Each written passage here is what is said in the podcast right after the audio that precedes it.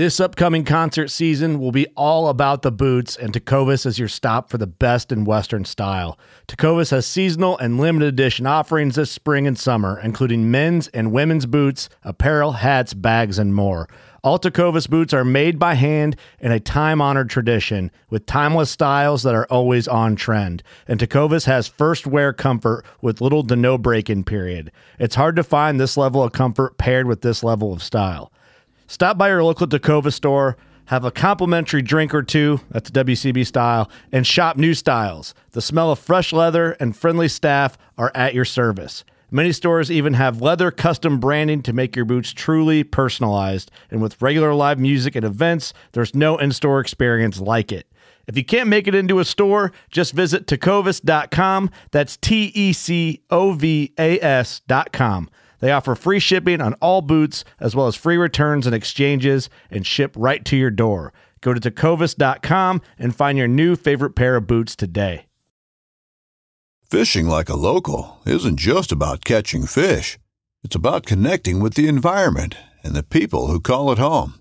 It's about hearing the stories and traditions that have been passed down for generations and sharing unforgettable moments with the people you meet along the way. Fishing like a local is having an experience that stays with you forever. And with Fishing Booker, you can experience it too, no matter where you are. Discover your next adventure on Fishing Booker.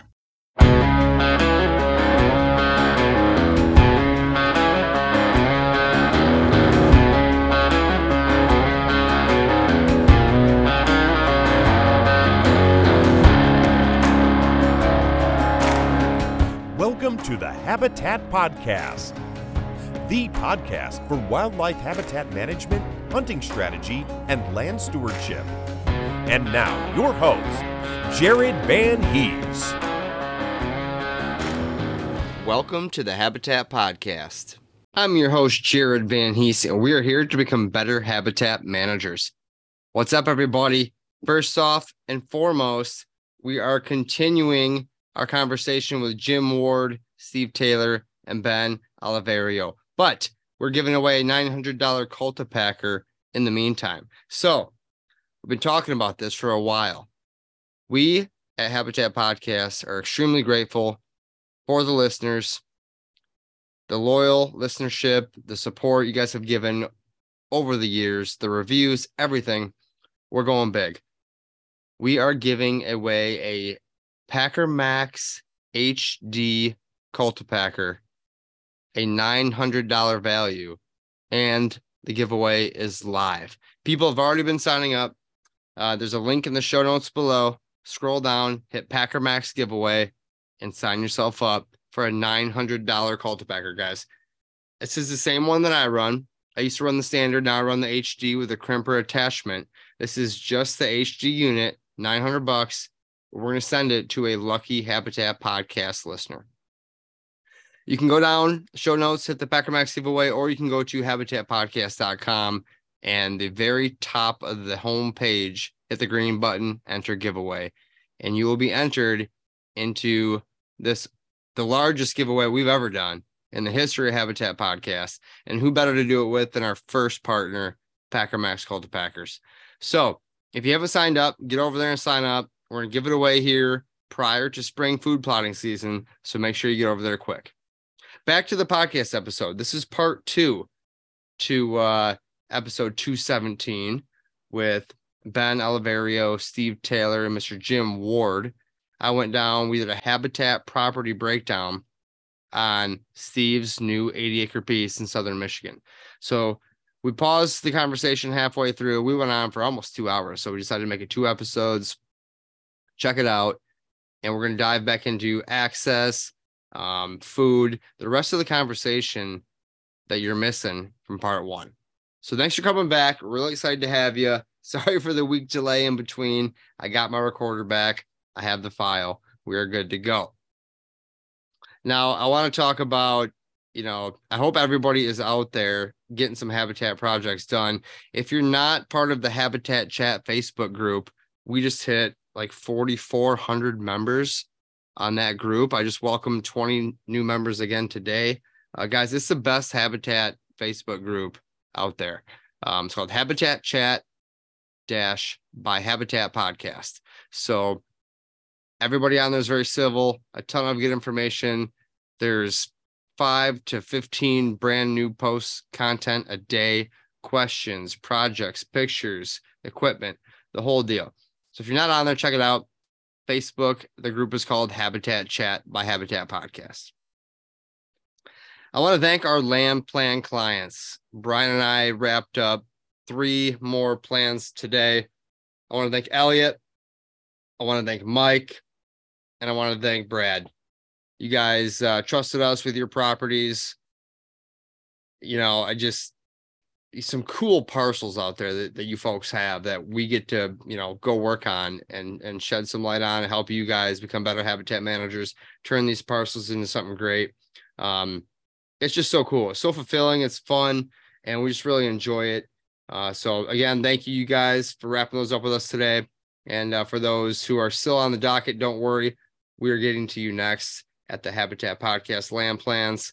If you're interested in something like that check us out we're probably about booked up for the year, but we can start scheduling for next year at this point. Um, you know, we're getting busier and busier every year. So we want to make sure that we get to everybody and spend the quality amount of time per parcel and not, you know, not the opposite. So thank you to our Habitat Podcast Land Plan clients. You guys are awesome. And uh, we're going to make sure you're entered in the Packer Maxx giveaway too, uh, whether you sign up or not, just because. Now I want to talk about Vitalize Seed Company. You guys have heard us talk about Vitalized before. All the pre orders are out. We're shipping orders. Nitro Boost, the spring mix, is live, shipping out every single day. And, um, you know, get ready. Spring will be here before we know it. We want that ground temp to be 55 to 60 degrees, and you're ready to get that Nitro Boost in the ground. So, if you haven't thought about it, haven't heard of Vitalize Seed before, check it out, vitalizeseed.com very diverse, one of the most diverse mixes on the market that I've seen. Um, very affordable, cost per pound per acre. Do the math. Um, not just full of grains, very diverse mix, high quality brand name seeds like Eagle soybeans, Dixie Crimson Clover, things among that nature. Guys, we the, the mix is high quality, affordable, very diverse, and I guess a, a little sidebar, highly attractive to whitetail. Um, kind of my favorite part of it. So check it out, vitalizeseed.com. Orders are shipping now if you're interested. And uh, love to love to try to help build your soil, help increase diversity, reduce fertilizer costs over time, and you know, just make your property better and, and, and grow bigger deer. So check it out, vitalizeseed.com. Like guys, last week I mentioned a brand new sponsor. I want to mention them again this week in case you missed it. Acres.co. So Acres is a brand new company. The website is acres.co. It's a land mapping, intuitive, uh, informative software that I am now using as part of the land plan team and also my own history. So at this point, like today, I was on acres.co. I Googled my 15 acres on there, if you will. You type in your address up top, pops it in. Right now, I'm looking at my average soil score. I have five different types of soil on the 15 acres. Um, I could have guessed probably three out of the five, knowing what I knew before. My average soil score is 39.9 out of 100. Yeah, that sounds about right for Michigan. Um, sounds about right for my soil. I have low pH, everything. So I've been working on that forever. We have five different soil types. It's all color coded. It's pretty neat. That's one of the insights you can get at acres.co. Another one, I'm gonna the historical imagery. I can go back to let's see here. 13 years ago on my 15 acres and see what it looked like then compared to what it looks like now. Again, there's other websites that I've seen where you can get some of that. This is all handy. It's right here. I have all the names of the property owners all around me, the soil type, the historical imagery. What else do I have here? Flood. Kind of important if you're buying a new piece of property. Are you in a flood zone? Will your property flood? you know, a lot of the property that we see that's affordable these days is because it's low ground, lowland. So this shows you flood insights as well. Crop history, elevation, county rent prices, county yield, vegetation index, and water. So very, and this is just a free version. This is not even the premium. So if you guys want to try it out, check it out. Acres.co, brand new partner of the podcast. Love to have you check it out. Tell them Habitat Podcast sent you. Go ahead and sign up. All right, guys. Um, I want to thank all the guys leaving us reviews online. I mean, that's one of the number one reasons that people find Habitat Podcast is the Apple iTunes review that people leave every day. I'm going to read a new one for you here. We have some great ones. Let's see. We just did our Miscanthus episode last week. You haven't heard that yet? Check that out. The first one here, Julius Koenig. Thanks for an informative podcast presenting the information in an easy to understand and implement format. Yeah, you hit the nail on the head there, Julius. That's what we try to do. That's who we are. Uh, appreciate that review. I will send you a free decal. We have R.R. Olson. Great show. Not too many podcasts focused on habitat management. I've learned quite a bit by listening to the show every week. Thanks and keep it up. Guys, these are five star reviews that these folks probably took 30 seconds out of their life to go leave. And it helps us more than you can even know. So thank you to both you guys. I will send you both free five inch habitat podcast decals coming right up. All right. I want to thank the rest of our partners. I want to thank First Lite, Endless Horizons Archery, Legendary Forest Products, Morse Nursery, Packer Maxx Cultipackers, Exodus Outdoor Gear, Vitalize Seed Company, United Country Midwest Lifestyle Properties, and acres.co. Guys, welcome back to part two of the conversation with Jim Ward, Steve Taylor, and Ben Oliverio on our habitat property breakdown. Please leave us a review. Let us know what you think of this stuff. If you want to see more habitat property breakdowns, let us know. It was this was fun. Love to do it again soon. All right, let's get into it. Thanks again for listening to the Habitat Podcast. Is that too much? Super intriguing, and I think you hit the nail on the head with with all that. I learned a ton right there. Um, your your access. So we talked about this being a, like an inside out property is what I call them. You hunt from the inside out. Um, you're you mentioned a couple things when we were walking the, in the woods earlier about sometimes you let the deer show you exactly what they're doing, show you what they want after you cut, before you tell your client exactly how to access, right? Because I was speculating. I'm like, all right, well, Jim, you're going to come down by this pond and pop in right here. Like, yeah, I think so. But I'm also going to let and see Right. what the deer So- do first before I. So that spot was a saddle coming Yep. up there, and, and, and it's a low spot in the terrain, and, and for visual, it's, it's what I always want to do, but a lot of times deer are going to use a saddle also, right? Yeah. And so I do my best when I do stuff, but what I always want to tell clients is get back out there and look and study the results off of this because sometimes I'm wrong and I don't know what they want on another property or what else is going on that I don't understand in a couple of days. But they will show you because what happened, like I said, there's higher deer numbers there than what most people would think. And so now we, we didn't see a lot of visual trails where I was, we've been working at the last day and a half, but now they're going to get heavy because we've pinched them all down and they're going to show us quick exactly what they want and where I messed up. And so I don't want to say, hey, this is the in route, and then all of a sudden our big highway is cutting through there. And they don't recognize that and they wait and then they're using that, right? So, yeah, I say put the box blind in there and I left a few extra trees around that to cut to make sure we got plenty of screening cover for that. And then at that point, uh, I'm saying, I'm saying like July, August, you get out there, you start paying a lot of attention, and we should see exactly what they're doing and avoid that to get in. Access is one of the hardest things anybody's got for sure, and and I've had a lot of guys that are big buck killers say you go 100 yards into the woods, at least one deer knows you're there. You go 200 yards in the woods, at least two deer know you're there. And you do that three days in a row, and all of them know you're there, right? Hmm. And so, you know, I used to always go to the very best spot and do the best I could and just stay there all day, right? Mm-hmm. And it worked for me, but everybody has different ideas and wants to hunt differently. And and so the quiet, no scent, and not seen is the best and it's next to impossible. Yeah. That's why they better what they do, so they can watch us do all Uh-huh. of that, right? Pattern us. Absolutely. Exactly.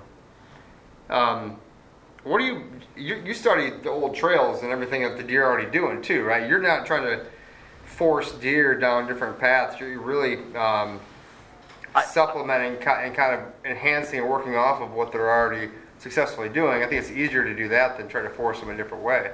That's a hundred percent, and I've tried to force them and tried to force them, and sometimes it works about seventy-five percent. Okay. But they keep doing what they want to do. Okay.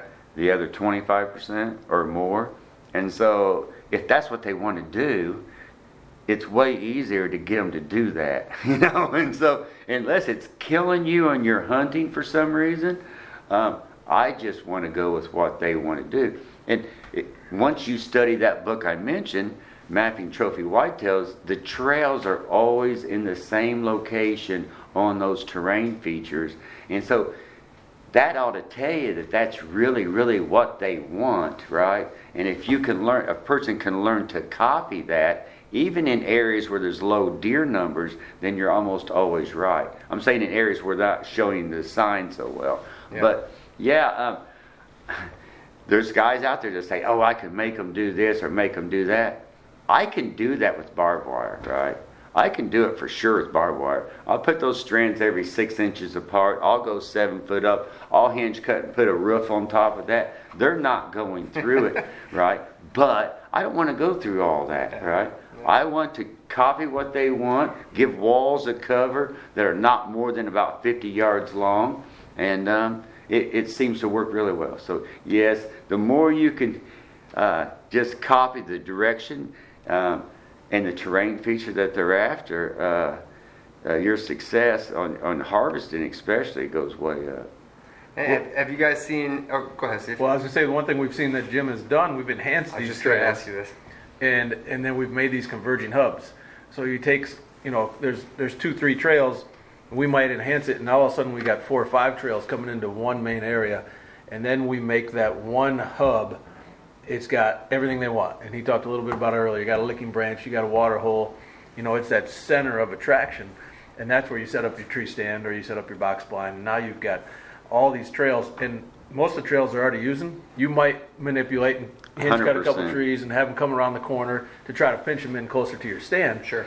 But that that's what we've seen work time and time and time again, and that's what he was doing today out there, setting up those spots where all those trails come into one spot, they converge in front of the stand, and then you enhance it and you make it just have everything that they want right there. He explained it so much better than what I did. He did explain it well. perfect, You know, Steve. well, I've So the- learned from you. We've been so doing the it hubs, years.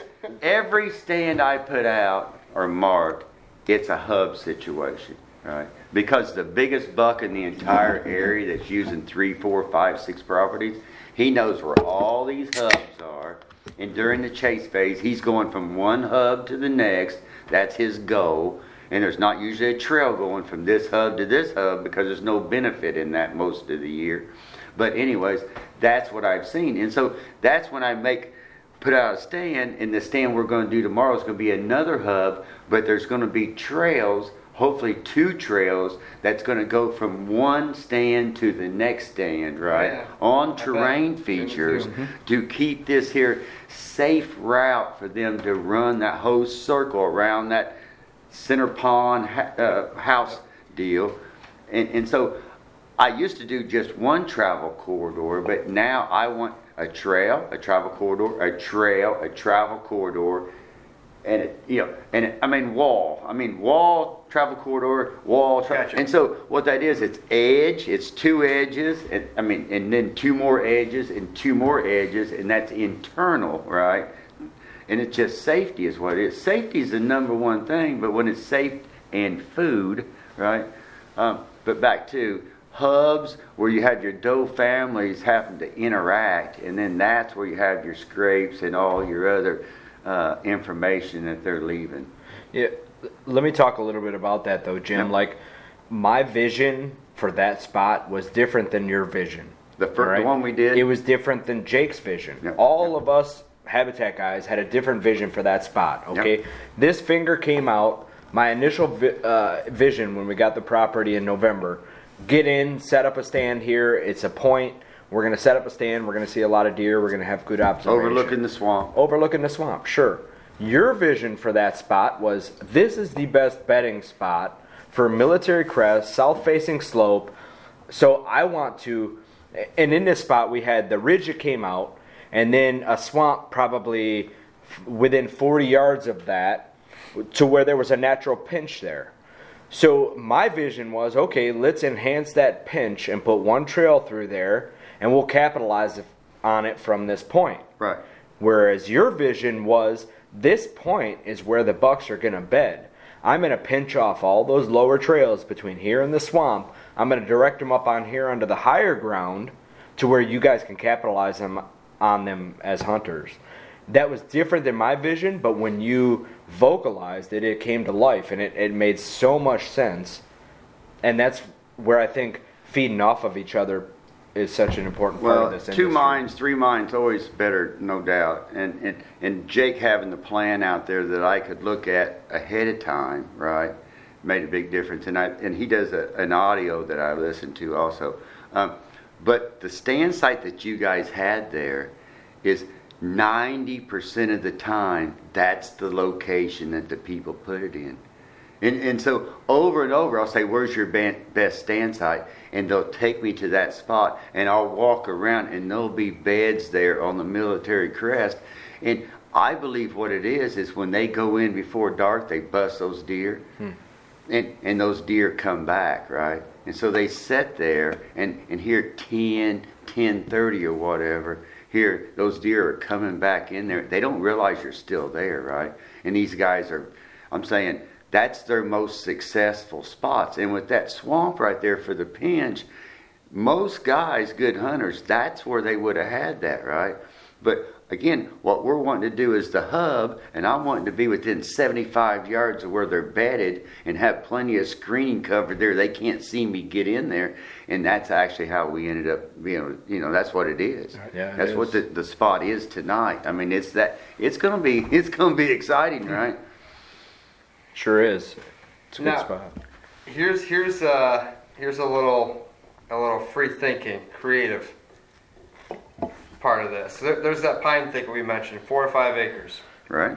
I didn't get to walk through the middle of it. Um, I actually peek in there a couple of times.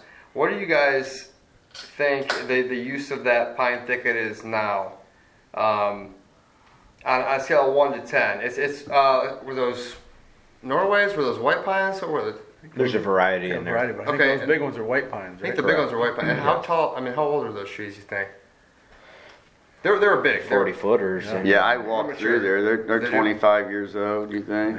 So Maybe imagine older. a, a four or five acre um, thicket of, of those, or just a pine stand. Um, you know, value a one to ten, one being bad, ten being great. What do you value that as, Steve?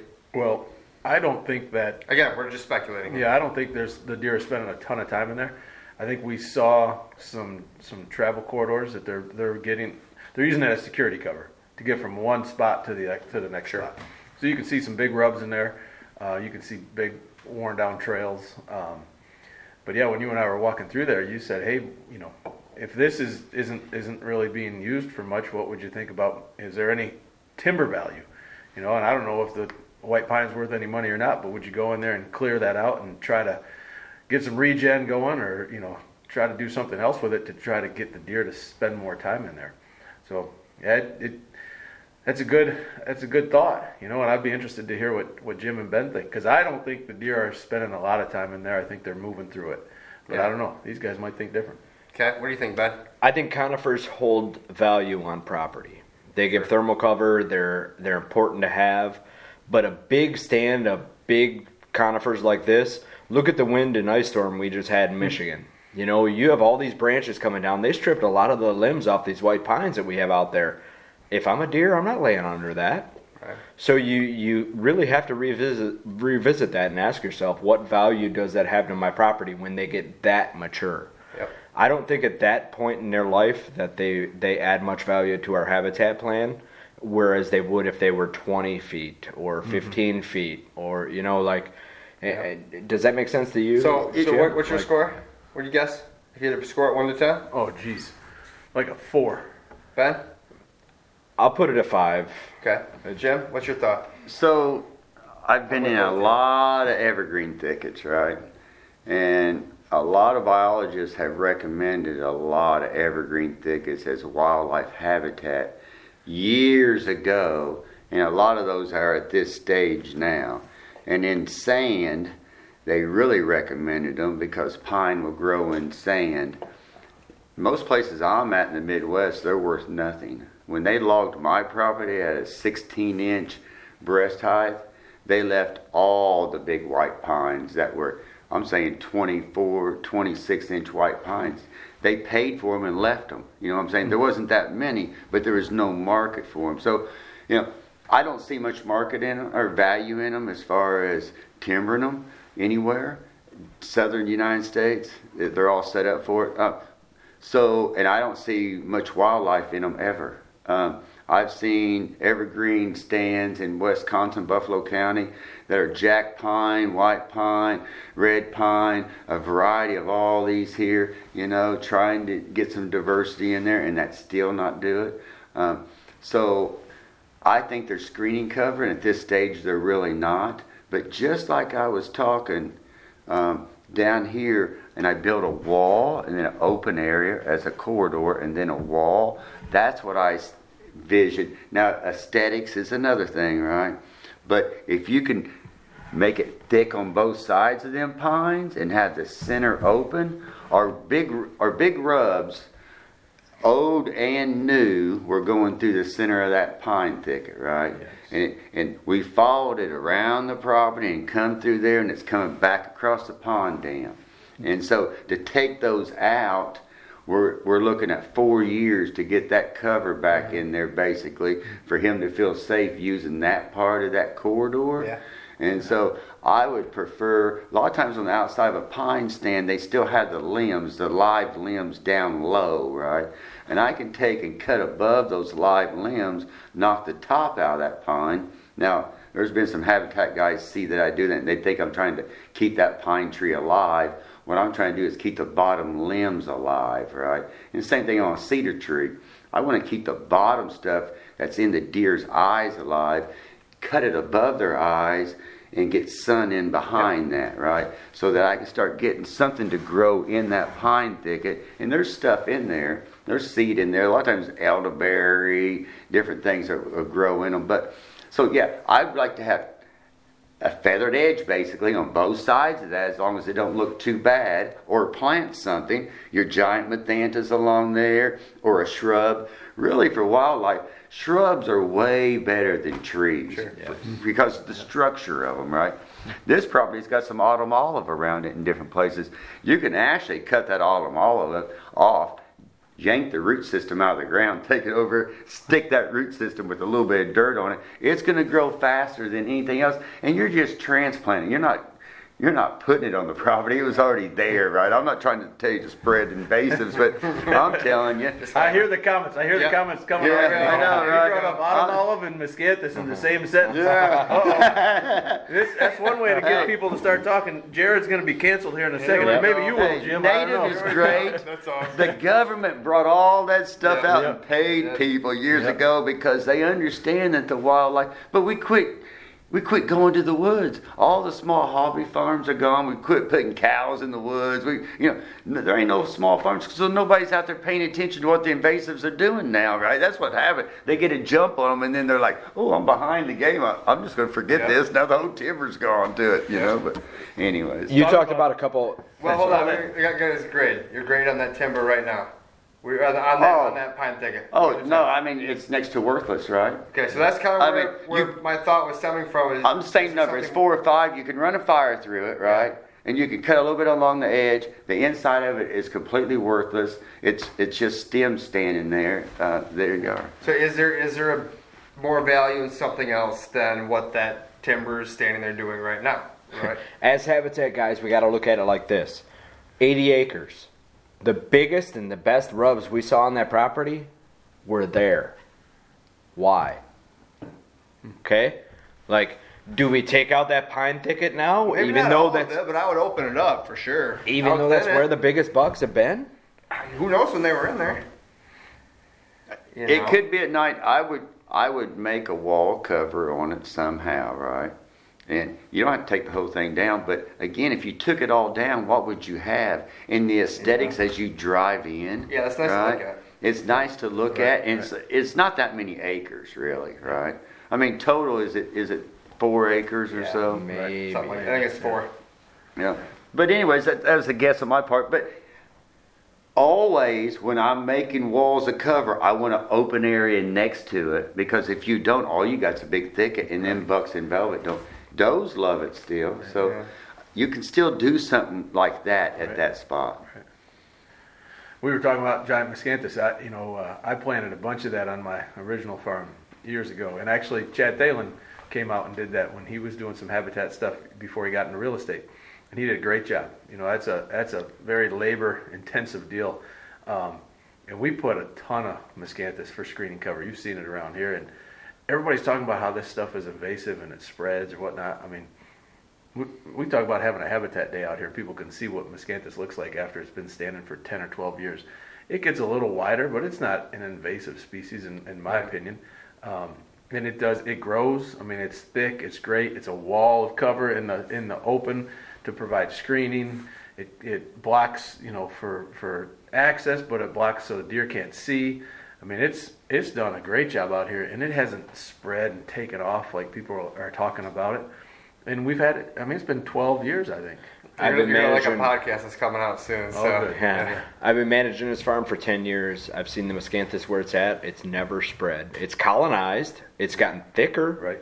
And we dig out of it and we transplant it and we move it to other spots, but it doesn't move on its own. It has not moved. It's one of the narrowest walls of cover you can have that you can't see through and stands up all winter long and All no no maintenance. Right. No maintenance, does what you want it to do.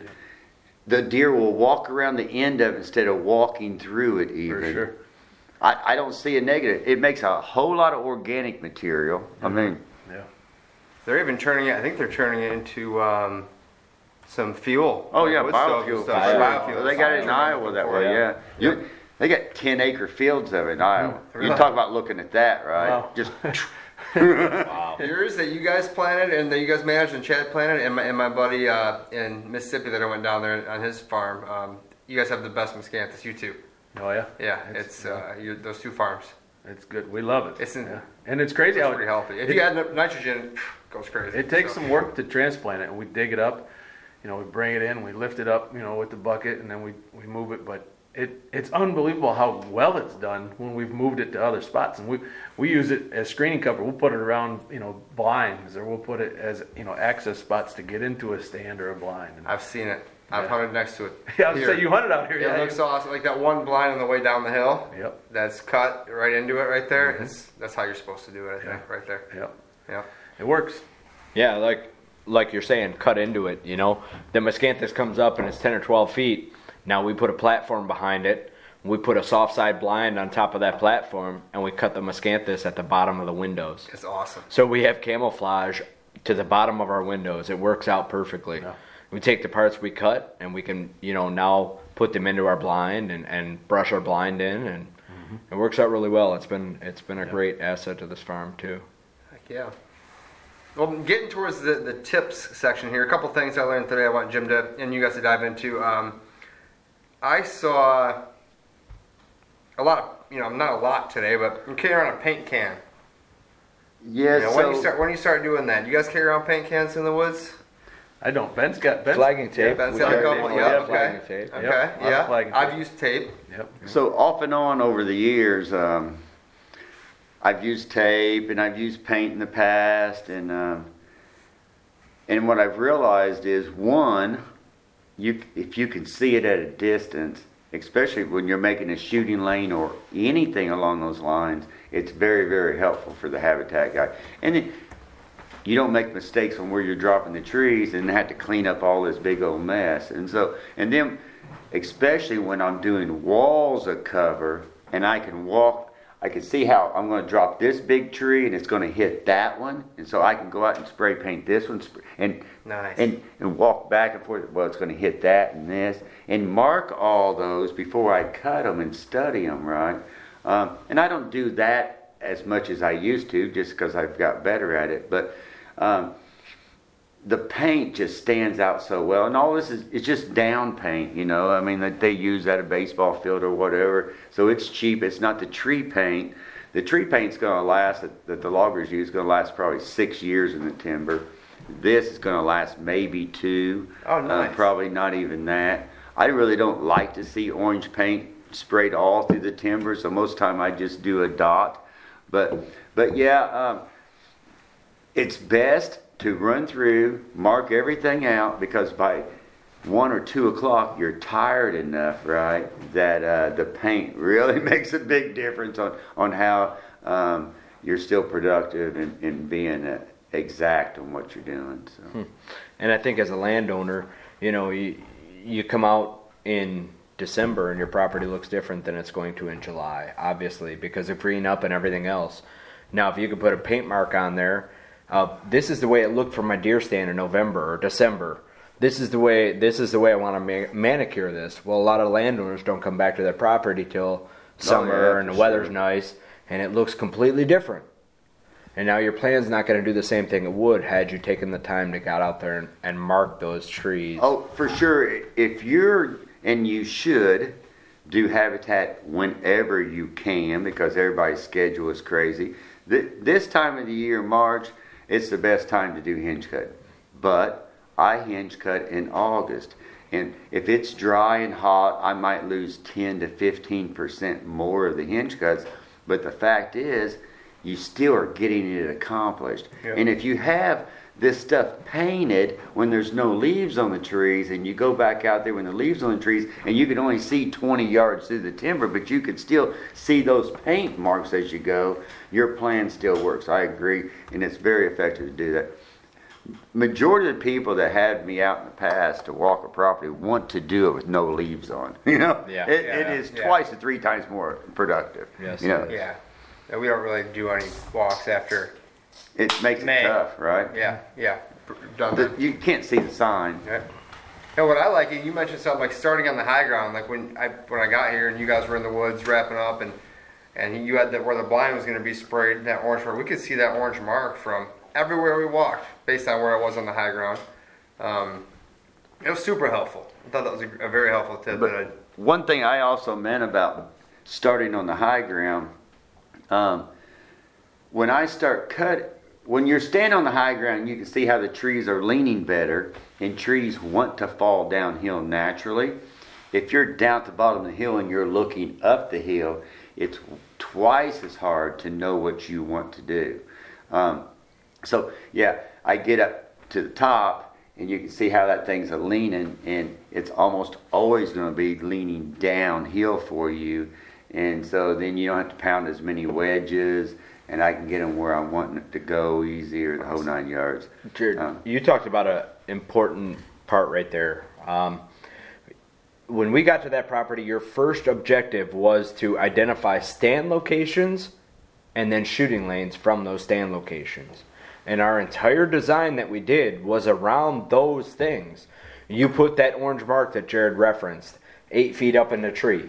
So we could see it. This is where the blind is going. We could see it from everywhere. And the entire plan we laid out was around the tree stand tree or the blind location instead of just going in and, and laying out this plan and then going, oh no, the tree's not in the right spot. We don't have a spot here. Like I really, really found a lot of value in you doing that. Your your stand location and your shooting lanes first. Well, and so I didn't mention the shooting lane thing, and that's a huge deal that nobody takes into consideration, right? um, if I would have just built the bedding and not put the shooting lanes in the very first thing, the shooting lanes would have been half as long and maybe even way narrower than what they are. And so it's critical. I try to cut the whole entire cover area in half with my shooting lane, and that's what we've done with the first shooting lane. We can shoot from the back property line all the way to the pond on on our left or the west side of the blind, and on the right side we can shoot all the way to the swamp. And so we're saying 125 yards and 100 yards through the timber. And if we're bow hunting, there's still great observation lanes. It's telling us what's going on, and we would have never been able to see those areas. And a lot of people don't take in, into account how important observation is when you're out there. Uh, some of the best hunters they, they do observation stands the first night see what's going on then they'll go hang a stand exactly where they need to where they're not digging in deep right off the bat but anyways that could be a situation here being that box blind for gun we got the hub right in front of us you see something a little bit off then you adjust with the, with a hang on with some sticks or a saddle or whatever but you're active you move to that activity I mean, we can see a lot of ground up there. I mean, Yeah.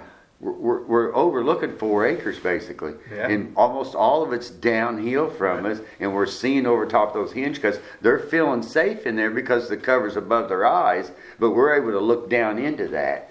And man, it's going to be an exciting day of hunting there. It really is, and that's one thing Steve had said to you when you came out is is I want to have the stand sites and build everything around those, and I want to have quality, high quality spots, high percentage spots Yeah. with easy access, entrance and exits, so that I can hunt these blinds multiple times without mm. applying pressure to this deer herd.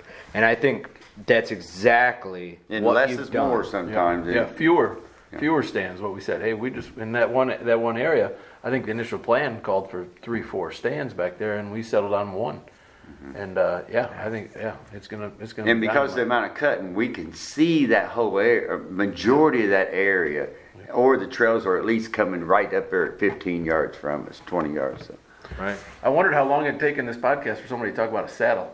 What's the shirt you just saw? What's it say? Saddles are Saddles are for horses. saddles are for horses. That's that the Or Iowa hunter. classic? or hunters. Yeah, yeah. I'll, it's all right. I'm still gonna saddle hunt, but yeah, it's, it was a funny shirt. That's a good one, yep. I always thought I should wear that. I, uh, yeah, I, I, I was wondering on, on that spot where you're you're putting the blinds on the high points. Um, you're not quite you're not quite on the knob that you're that you're that the deer would use. You're backing off that knob because I when we first sat down and I saw Jake's plan or, or the plans that were made.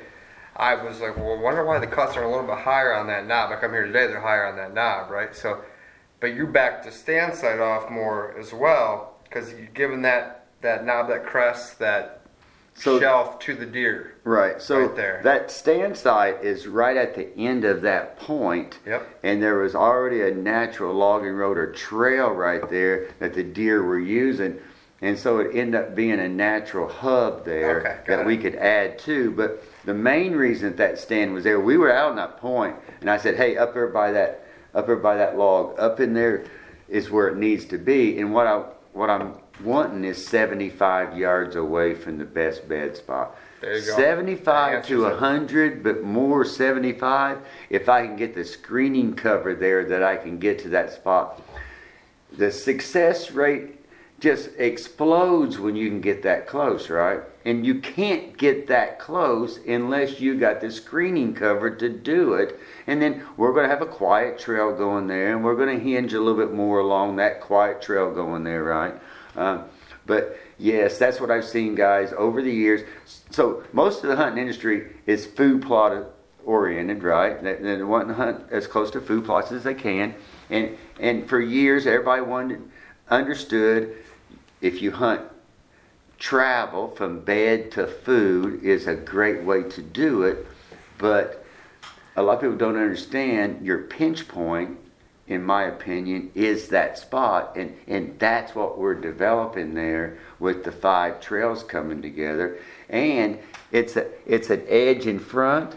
And then what we've done and you might not have noticed it um, on the blind side or, or the or the lake or the house side we've cut that stuff real low and, and, and hinged it real low. And what's going to happen is that's all going to sprout up thick, and we got our sun in by doing that, but it's not going to look bad from the house. It's not going to be as like negative that. looking from the house, but we'll still get our sun into that travel corridor there. And, and all that in two to three years will be thick and up to where they're going to feel more safe along there. But um, they're going to associate to that big wall cover that we got all the way along there. And that's what a lot of times what I'll see mature bucks do when they're walking through a timber. They're associated with an edge where a power line, gas line, some type of an edge where it's thicker and thin. And, and that's what that outside edge where the blind is. So I know I, I, I talk a little bit more than what I need to, but yes, it's the hub 75 yards back off the point, but we got plenty of screening cover to get into that stand, and we're actually higher than it looking into it. And so that bed, it, it It's a delicate, it's that, a that delicate ridge, spot. it, that ridge It's goes out and it, it, it drops down into a little bit of a saddle and then it, it pops back up on a on a mound. And so we're almost actually the same level as that. Um, and so, yeah. You, you look at it though, you know, and, and my initial reaction, and what Jim said is 90 95% of the hunter's reaction is to go out to that spot. Here's a good pinch point right here to hunt that spot. Well, now you bring in somebody like Jim who has a different perspective and looks at things differently, and it adds so much value. You know, um, was my spot a high percentage spot? Yeah, I think in the right seeking phase, they would have pinched down through that spot.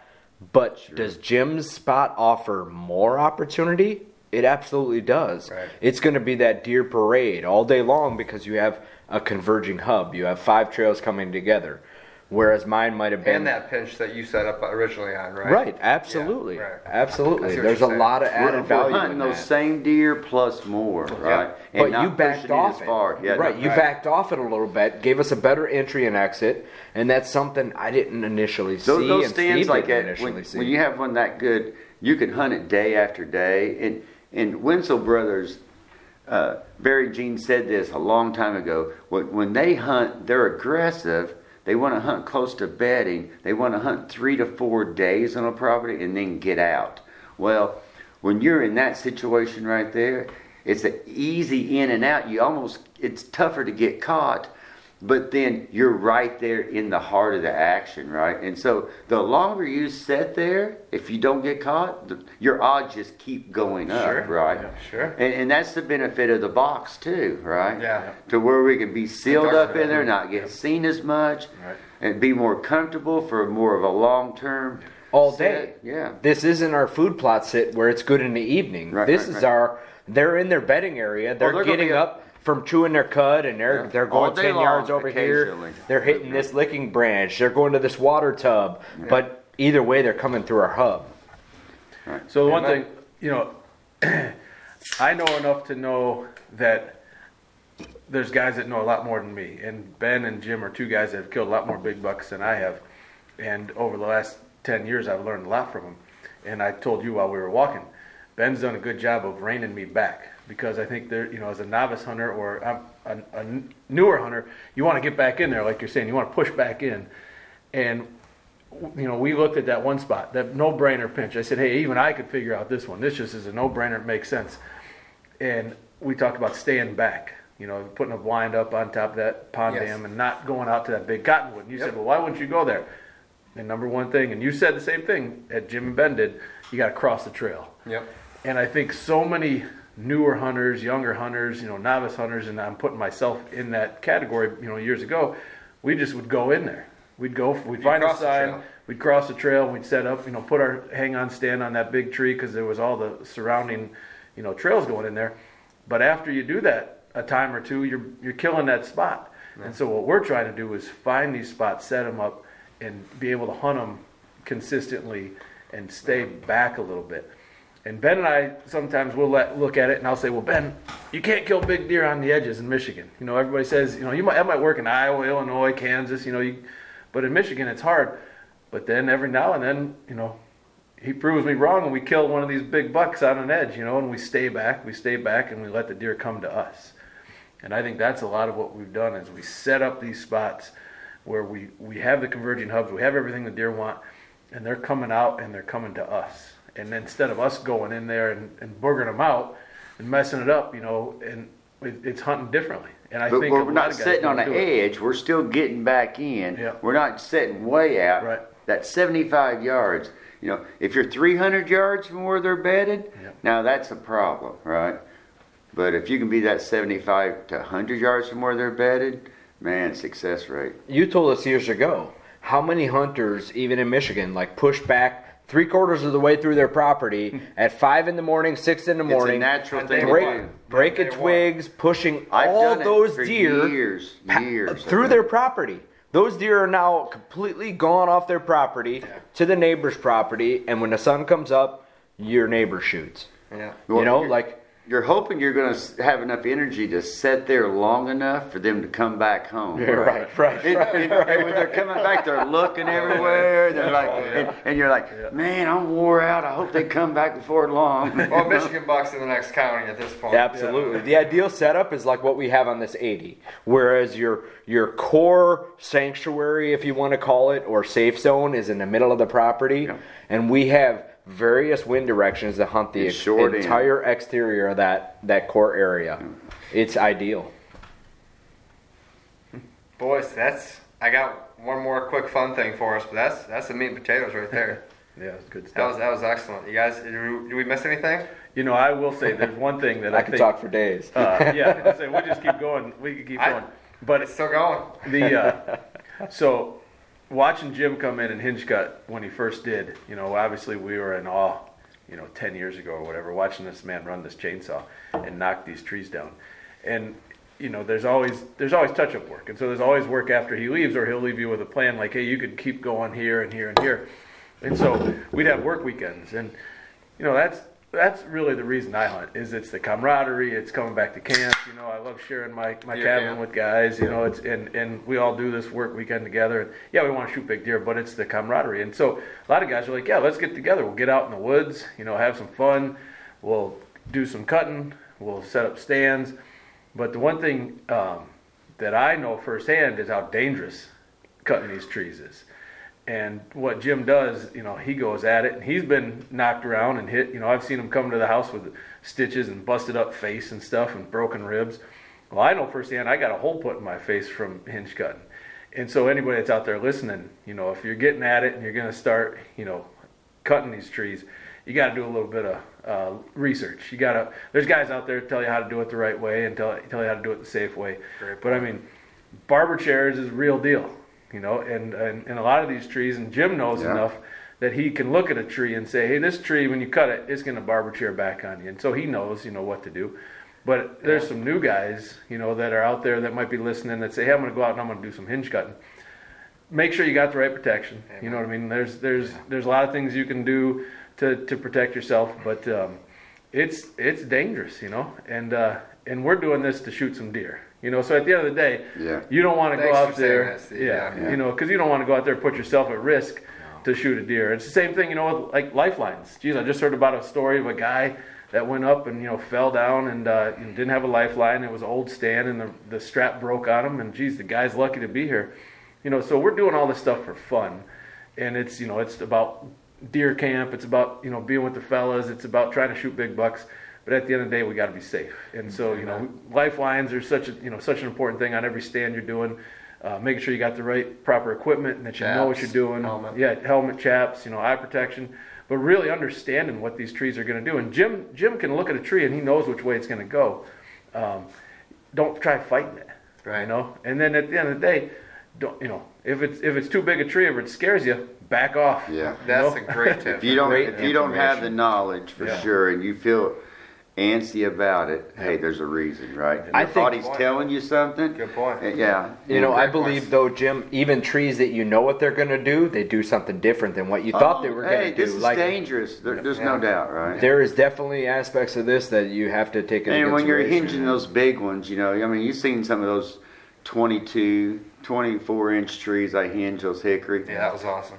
But that's not for a beginner at all, right? Exactly. Just No. Start on the small stuff mm-hmm. and have it tim- your property timbered first. If that's, you know, that's probably one of the best things you can do. and then start on the small stuff and get some experience at it, and Yep. And just keep moving forward. I think what Steve's- you're comfortable with. I think what Steve you're going to get said- bruises. wearing wearing chaps, protecting your femoral artery, going home to your family, wearing a hard hat and, and safety glasses. Have somebody around. Oh, I, Let I your loved ones hanger. know. I took a hanger to the head. Did you I had a helmet on. Yeah. Yep, took a hanger. Yeah, I let your wife know chair. where you're at, and, and you're cutting, you're using a chainsaw, and you'll, you know, it's it's Exactly, yeah. important to do. Yeah. I got stitches to the face from a yeah. barber chair. So but- that's, so that's two of us, Yep. Jim. No, yeah, I've had it twice in the face. You know? All right. So yeah, we're just we're just four guys sitting here, right? You know the way we started doing it, really, I should say the way I started doing it after watching these guys with the chainsaw was with a silky handsaw. oh yeah. You know, those silky handsaws, man, those things can Make sure you don't cut yourself. Right. We were talking about that yesterday. Everybody I hand one to, they cut their Man, left they're hand with it, Yeah, right? Oh, yeah, Yes, They'll sir. cut Doing the, this and just Yep. go well, and they'll just- jump and they'll come across that hand. Oh, And it, jeez. it cuts you quick. Yeah. But you can start with a handsaw, and you can you can hinge cut Do a some lot with pretty it. good size trees. You know, it takes a little bit more effort, but uh, yeah, you, you can knock down some of these trees, and then you get a little more comfortable, and you see how. Well, the edges are the best place where Yep. they're all leaning out already, Yeah, and true. you just go along and, and using the smaller stuff. That's when you're around your food plots and around your access. That small stuff is, is the place for people to begin. What, what you said is, is what we always recommend in every one of our plans is get the loggers in there first with a forester. Let them do the heavy lifting, the dangerous stuff, mm-hmm. the time consuming stuff that You don't even want to that big stuff in your way anyway. No, no. you cut it. And if I had to go do that, I'd be risking my life, a ton of time, wouldn't get any value out of it, wouldn't be following a plan most likely. And you wouldn't be making money for the rest of your habitat. Yeah. Exactly. And then come in there with that little thing you had today, bend the little one handed steel thing. zip, zip. Yeah, You, know, electric. you can uh, start out with something small like that or, or a little chainsaw on the more manageable junk trees. Well, you know, I, I didn't know anything about time. cutting trees when I started, right? And just got started, and again, just keep picking up information. I heard that this weekend. I was down in Iowa. My buddy or a guy I met down there cuts a lot of trees. He's like, one thing I just always do if I get a bad feeling about it, I don't cut it. If I don't think I can cut it, I don't cut it. Mm-hmm. He said that like four times. You just said the same thing. So maybe that's a good good tip. It- It's something else I've seen Jim do is if he gets in a hairy situation, which he does and other people do, and it happens, back off and think about it for a second. Yeah, right. And really like take a second, take your helmet off, look at things, look at the trees and where it's hung up, Slow down. slow down. Yeah. Pull out your wedges. Great advice. Look at your dead Slow down. limbs hanging. Yeah. Right? Yeah, yeah, that's what. Yeah, Especially when you had a storm just roll through a couple of weeks ago. There's Oh, all geez. kinds of limbs hanging, right? I thought about that when we were walking. I'm like, The we should limb probably hanging look it is the a most little bit. deadly thing going, right? Yeah. Yep. Guys, that was that was awesome. I have something we started doing since I recorded with you last, Jim, on episode 200. Uh, we do this rapid fire thing at the end. It's kind of corny, but it's kind of fun. So I'm gonna give you guys like two seconds to answer each one of these questions. We got three of us. We could be here all night. So we'll start. We'll start with Jim, then we'll go to Steve on each one of these. Jim, favorite beverage. Budweiser. No. All right. Yep. Ben. Water. Okay. Bud Light. Okay. Uh, favorite venison recipe. Oh, man, tenderloin, backstrap of Maine, rolled in olive oil with a little salt on it and garlic pepper. Backstraps, jalapeno poppers with some jalapeno and some uh, cream cheese in there, wrapped in bacon and onion. Oh, Way to my heart. Yeah, we do. Uh, we love the back straps uh, on the grill, but little mushroom and onion, and you got to take them off when they're rare. Yeah. All right, rare. I agree. All right, I'll switch it. We'll go this direction now. Um, fixed blade or mechanical broadheads? Fixed. mechanical. Fixed. Um, what do you like the most? Preset stands, blinds, or going mobile? Uh, definitely not mobile. Uh, preset stands. Mobile. Preset. Okay. If you could only have one on your farms, food, water, or cover. It's a tough one. It's I've- impossible. I've heard but you ask, ask this question a lot. Yeah. Um, I love hunting in late season. I love the snow on the ground and cold, whether it's archery or muzzleloader or whatever it is. And and I think food is a big draw for that late season. Yep. Uh, so I love that. If I could only hunt one time of the year, it'd probably be that because Alright. I've had such so much success with it. But I know you got to have cover. To have big deer, you got to have cover. I think you got kind of an exception answer there, but I'll take it. Okay. Cover. It's cover. okay. Um, We're on this one. Favorite habitat tool or implement? Machine, anything you got. What do you like the best? Well, I don't. If I if I don't say chainsaw, I know. Jim's gonna take me outside and roll around the I bushes. should probably switch that But- question because that's probably the number one answer. Is Yeah. But You know, uh, yeah. I mean, okay, besides a chainsaw's chainsaw, Jim, you Um, can't use chainsaw. You know that DR walk behind mower Oh, good. has Good been a game changer for opening trails, getting into certain areas. I mean that uh, you know obviously a forestry mulcher is awesome, but for a lot less money you can get a walk behind and, and make a lot of headway in your property. Great point. You know, I'm going to tap on what you said earlier about that silky.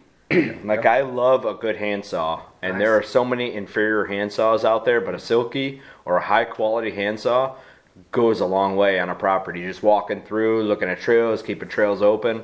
It's a valuable piece of equipment. Great answer. So the chainsaw is the cheapest thing, but the uh, backpack leaf blower with a tank on top. Uh, For herbicide? Yep. yeah, Okay. the, a fogger. Yeah. Um, I use it for herbicide and for fertilizer, liquid Ah. fertilizer, and liquid calcium. And I've got a system where I can strap it on my four wheeler now, and, and I can put four acres of chemical on the front rack and take off at three miles an hour and do that in an hour, three to four acres of whatever I'm killing or, or fertilizing. And so, and I can use muddy water out of the ditch. And so it's like a game changer for me, right? Sure. Uh, you're removing invasives, it's the number one thing.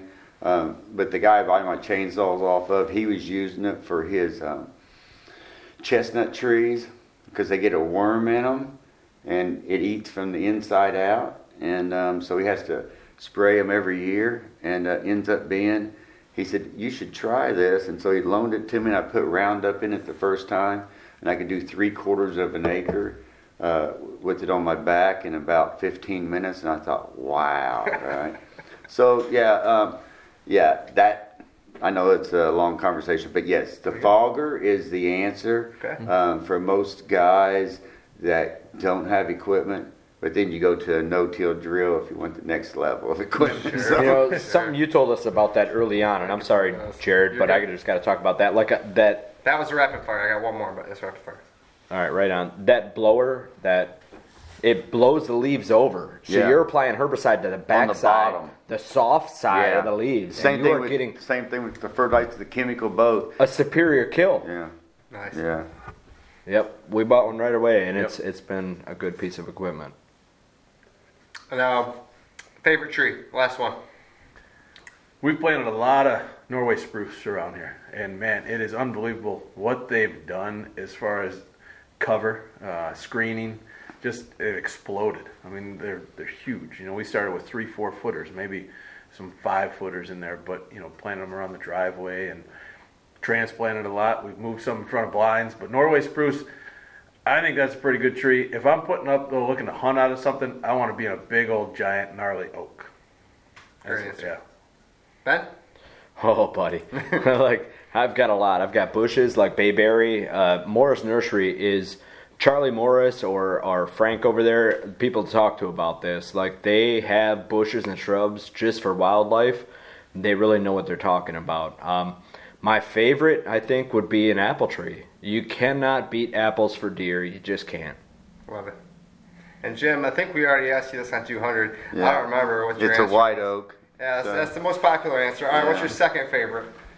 If you, Um, if you can't pick white oak. So I got so many, right? The apple tree obviously is something Yeah. special, but the. American elm, um, it's the best hinge cut tree. It's a morel mushroom tree. Um, the deer eat on the on the browse, top of the line. I mean, almost that it's right there at the very top.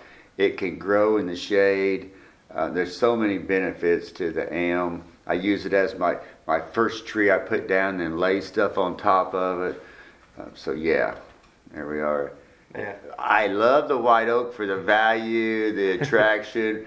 Cover of the leaves. Yeah, white oak. Uh, you know, when you get it in a in a prairie situation where you have Oak savanna, oak savanna, uh, there's nothing better for all wildlife. And uh, and this isn't oak savanna. We didn't cut it that hard in there, but uh, You know, the, that's what we're going to get. We're going to get big limby oaks in there now. They're going to spread out, and we're going to get acorn production. So, yeah.